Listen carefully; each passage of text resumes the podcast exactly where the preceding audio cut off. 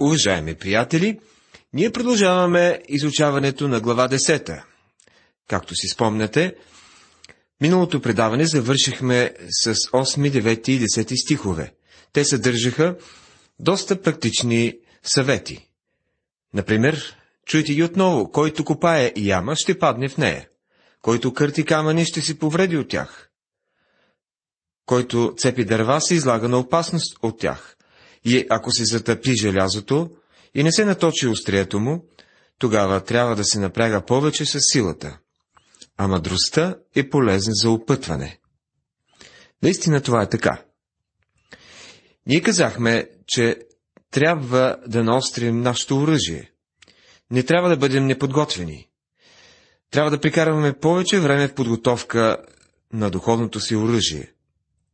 Глупово е да вземаме със себе си тъпа мутика и да очакваме, че можем да изкореним много плевели. Трябва да наострим мутиката си и тогава ще можем да прикопаем и да изплевим всички бурени. Трябва да се научим да използваме нашето оръжие Божието Слово, както като отговор за изкушенията, така и за сила за победа над врага. Сега продължаваме с 11 стих. Ако охапе змията преди да бъде омаяна, тогава няма полза от омайвача и клеветникът не е по-добър. Глава 10, стих 11. Трябва първо да разберем обичаите в изтока, за да разберем и този стих. Той е много подобен на 58-я псалом. Четвърти и пети стих гласът Ядът им е като змийска отрова. Прилича на глухия аспит, който затиква ушите си и не ще да чуе гласа на умайвачите, колкото изкусно и да умайват. Същата идея е заложена и в книгата Еремия, глава 8, стих 17. Защото ето, аз пращам върху вас змии, ехидни, които не се умайват, но ще ви хапят, казва Господ. Ние знаеме, че по нашите земи пепелянката е най-смъртоносното влечуго. Освен това, всички сме виждали картини на индийски факири, които в голяма степен са мошенници, но те свирят някаква тъжна мелодия, с която умайват някоя кобра. А кобрата танцува някакъв вид танц, можем да го наречем тромав танц на кобра. Тя не хапе, докато мелодията свири. А, сега ако аз имах една от, таки, от тези техните свирки и си появи някоя кобра, със сигурност ще свира без да спирам до пълно изтощение, но ще дойде време, когато кобрата няма да иска да слуша моята мелодия и в крайна сметка ще се впусне да хапе. Змията в този текст, който цитирахме, най-вероятно е използвана метафорично. Тук се говори за тези хора, клеветниците, които ще ви измамят и ще ви предадат, както Юда Искариотски. В крайна сметка и антихриста ще бъде като тях. Дори сред хората в църквата ще откриете такива хора, които говорят неща, които не са истина. Ако охапе змията преди да бъде омаяна, тогава няма полза от омайвача и клеветникът не е по-добър. Този тип хора може да се преструват, че са ви приятели, но ще ви охапят като змия, без значение колко мили сте с тях. Това беше скръпта на Давид, когато той почувства приятеля му Ахитофел да се обръща срещу него. Ахитофел беше негов съветник и личен приятел, но изостави Давид и тръгна с Авесалом, когато той се надигна срещу баща си. Това разби сърцето на Давид. След бунта на Авесалом, Давид никога не беше същият. Неговото сърце беше разбито от скръп. Съмнявам се, че до този момент някога бе съществувал такъв удивителен управник като цар Давид. След бунта на сина си, Давид се превърна в старец. Той изля сърцето си в 55-я псалом и виждаме какво е преживял в този момент. Соломон казва, че имайки в предвид перспективата това да се случи, човек трябва да бъде много внимателен – това е и философите на средния човек днес. Той е човек, държащ на доброто си име, който ходи по средата на житейският път. Той е бил предупреден да внимава с хора, които могат да повторят точно какво сте казали и да го преиначат. Така че, ако един такъв господин срещне хората, описани в горните стихове, той възприема много миловидно изражение, но е внимателен какво казва. Понякога ни се струва, че трябва да се противопоставим на хора, които изопачават фактите и да им покажем какво правят. Но опита показва, че ако го направите, ще ви нападнат по най-яростен начин. Чуйте 12 стих. Думите и с устата на мъдрия са благодатни, а устните на безумния ще погълнат самия него. Устните на безумния ще погълнат самия него. Също така тези, които са около него. Затова човек трябва да внимава с кого се сприятелява и кои са близките му приятели. Преподавателите в училище винаги съветваха учениците. Внимавайте, тук ще се сприятелявате помежду си и ще изграждате приятелства, които ще останат за цял живот. Може дори да срещнете бъдещия си съпруг или съпруга. Така че внимавайте с кого се сприятелявате. Има хора, които са като пепелянката. Ако си мил с тях и ги очароваш, непрекъснато те се държат добре. Но много трябва да се внимава какво правим в тяхно присъствие. Това е един добър съвет, който е съобразен с средната линия на живота. Защото първите думи, казва Соломон, които изговаря, са безумие и свършикът на говоренето му е пакостна лудост. Безумният и също умножава думи, но пак човек не знае какво ще бъде. И кой може да му яви какво ще бъде подер него? Книгата Еклисиаст, глава 10, стихове 13 и 14. Това, което казвахме от горните стихове, е много вярно. Забелязали сте, че ако в някоя група подхвърлите дадена тема за дискусия, ще изпъкнат няколко по-разговорливи нейни членове. Разбира се, понякога такава вид дискусия се превръща в обикновен лав мухабет, ако можем да се изразим, или чисто праздодумство. Някой взима думата, говори дори абсурдни неща. А на цялата група си и си иска той да си държи устата затворена. Някой е описал този тип хора като личности, чието мозък запалва устата и след това изключва и я оставя да си работи сама. Труда на безумните ги уморява, понеже ни един от тях не знае пътя за града. Еклисиаст 10 глава 15 стих Днес казваме, че на глупака не му достига ума да избяга от дъжда. Горко ти земя, когато царът ти е дете, и началниците ти ядат рано. Книгата Еклисиаст, глава 10, стих 16.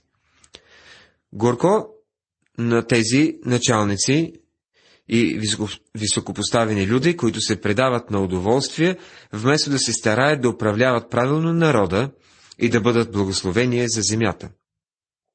Блазети земю, когато царът ти е син на благородни, и началниците ти ядат на време, за подкрепа, а не за опиване. Глава 10, стих 17 Големият проблем в нашата страна са вече и наркотиците и алкохола. Най-вероятно дори не може да се изчисли една точна цифра за реалния брой на наркомани и алкохолици заради интересите на дистрибуторите на алкохол. Но това е една реална причина за притеснение. Блазете и земю, когато началниците ти ядат на време, за подкрепа, а не за опиване. От голяма ленност засяда къщният покрив и от безделието на ръцете прокапва къщата. Глава 10, стих 18. Това е едно обвинение срещу мързела и отказа да се работи. Страхувам се, че това се превръща в начин на живот за много хора, когато все повече хора се извиняват с липсата на подходяща работа. Вече се поздравяваме с приятен ден, но не си давай много зор.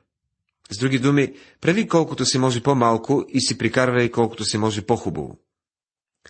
Огушения се правят за веселба и виното весели живота. а парите отговарят на всичко. Книгата Еклисиаст, глава 10, стих 19.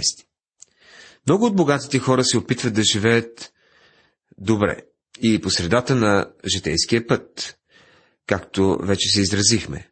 Те искат да са либерални и в същото време се стремят да са консервативни. Да не прокълнеш царя нито даже в мисълта си и да не прокълнеш богатия нито в спалнята си. Защото въздушна птица ще отнесе гласа и крилатото ще извести това нещо. Това е последния стих, 20 на глава 10. Без значение от коя политическа партия е управникът или какви възгледи има, ние не трябва да усмиваме или да си подиграваме на нашият министър-председател и президент. В Новия завет апостол Петър пише Царя, почитайте. Уважаеми приятели, сега продължаваме с глава 11. Тази глава предоставя на хората, държащи на добрия си имидж, идеалният начин на живот.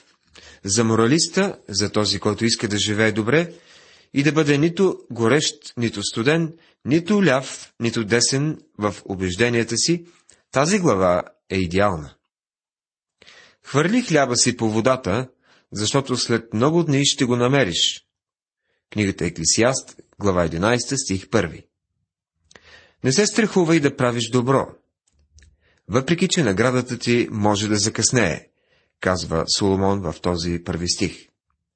Дай дял на седмина и дори на осмина, защото не знаеш какво зло ще бъде на земята. Еклисиаст, 11 глава, 2 стих. Когато правиш добро, опитай се да помогнеш на повече от един човек. Помогни на колкото се може повече хора, защото и ти самият може да изпаднеш в затруднение по-късно в живота и ще имаш мнозина, които да са готови да ти помогнат. Господ Исус ни разказа една притча в този смисъл и тя е записана в Евангелието на Лука, глава 16. Имаше един човек, който беше неверен настойник, който си беше истински мошенник. Той си издейства приятелството на хората, като им намали дълговете към господаря си, така че когато си загуби работата, да може да се обърне към тях за своевременна помощ. Хитро, нали? Това ни съветва и Соломон. Ако са пълни облаците, изливат дъжд на земята, и ако падне дърво към юг или към север, на мястото, гдето падне дървото, там ще си остане. Глава 11, стих 3. Ако се предвижда дъжд, по-добре носи си чадър. Ако падне някое голяма, голямо дърво, става много трудно да се помести. Какво иска да ни каже Соломон тук? По-добре да имаш ясно разбиране за положението, в което си още в началото, още преди да си се впуснал в нещо, защото след като го направиш, вече е много трудно да се промени нещо. Който се взира във вятъра, няма да сее, и който гледа на облаците, няма да жъне. Еклесиаст, глава 11, стих 4. Това означава, реагирай мъдро в това, което правиш. Ако някой иска да сее семена, по-добре да почака, докато спре вятъра. Ако някой иска да събере жетвата си, той няма да започне, докато има опасност да се излее дъжд. Или ни казва да не се страхуваме от обстоятелствата, защото Господ ще бъде с нас в каквато и ситуация да се намираме. Както не знаеш как се движи духът, нито как се образуват костите в отробата на непразната, така не знаеш и делата на Бога, който прави всичко. Глава 11, стих 5 Образуването на фетуса и физическото раждане на бебето са една, и днес една голяма мистерия. Духовното новорождение е една още по-голяма мистерия. Никой не знае как се движи духа. Господ Исус каза, Вятърът духа гдето ще и чуваш шума му, но не знаеш откъде иде и къде отива. Така е с всеки, който се е родил от духа. Евангелие от Йоанна, 3 глава, 8 стих. Наистина, много са нещата, които не знаем. Това, което си казва тук е следното. Не позволявай на това, което не разбираш, да пречи на това, което знаеш. Нека ви дам един пример. Всеки човек знае достатъчно, за да седне на един стол. Точно в този момент в студиото има един стол. Нямам нищо против да седна на този стол. Аз не знам много неща за този стол. Не знам нищо за неговото конструиране. Нито кой го е направил или как го е направил, но знам, че мога да седна на него и той ще ме издържи. Всъщност, това е всичко, което ми е нужно да знам за него. И аз просто си сядам. Доверявам се. Така че не позволявайте на това, което не знаете, да пречи на това, което знаете. Наистина, светлината е сладка и приятно е на очите да гледат слънцето. Да, ако и да живее човек много години, нека се весели през всички тях, но нека си спомня и за дните на тъмнината, защото ще бъдат много. Все, що иде, е суета, заявява Соломон в 11 глава 7 и 8 стихове. Приятелю, един ден и ти ще остарееш. Животът на възрастните хора не е винаги толкова приятен, колкото го представят рекламните плакати. Весели си, младежо, в младостта си, и нека те радва сърцето ти в дните на младостта ти. И ходи по пътищата на сърцето си, и според каквото гледат очите ти, но знай, че за всичко това Бог ще те доведе на съд. Затова отмахни от сърцето си досадата и отдалечи от плътта си всичко, що докарва неволя. Защото младостта и юношеството са суета. Глава 11, стихове 9 и 10. Това са думи към младеща. Помни младежа и сега е времето да вземеш своите правилни решения във всяка област от живота. И е много важно да вземеш тези решения още сега. Колко много хора са пропилели живота си и се опитват да поправят грешката чак в напреднала възраст, понеже са взели неправилни решения, когато са били млади. Твоите младежки години са пропилени, ако не са изживени правилно. Животът е дар, който ни е даден от Бога, и всеки ден и секунда са от Него. Той е скъпоценен дар и трябва да го използваме за слава на Бога. Каква е основната цел пред всеки един човек?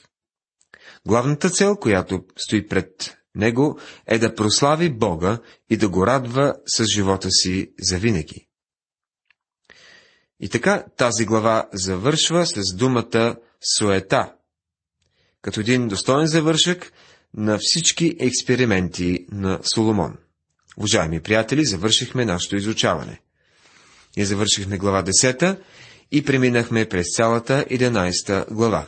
В следващото предаване ще се спрем на последната 12 глава. Бог да ви благослови!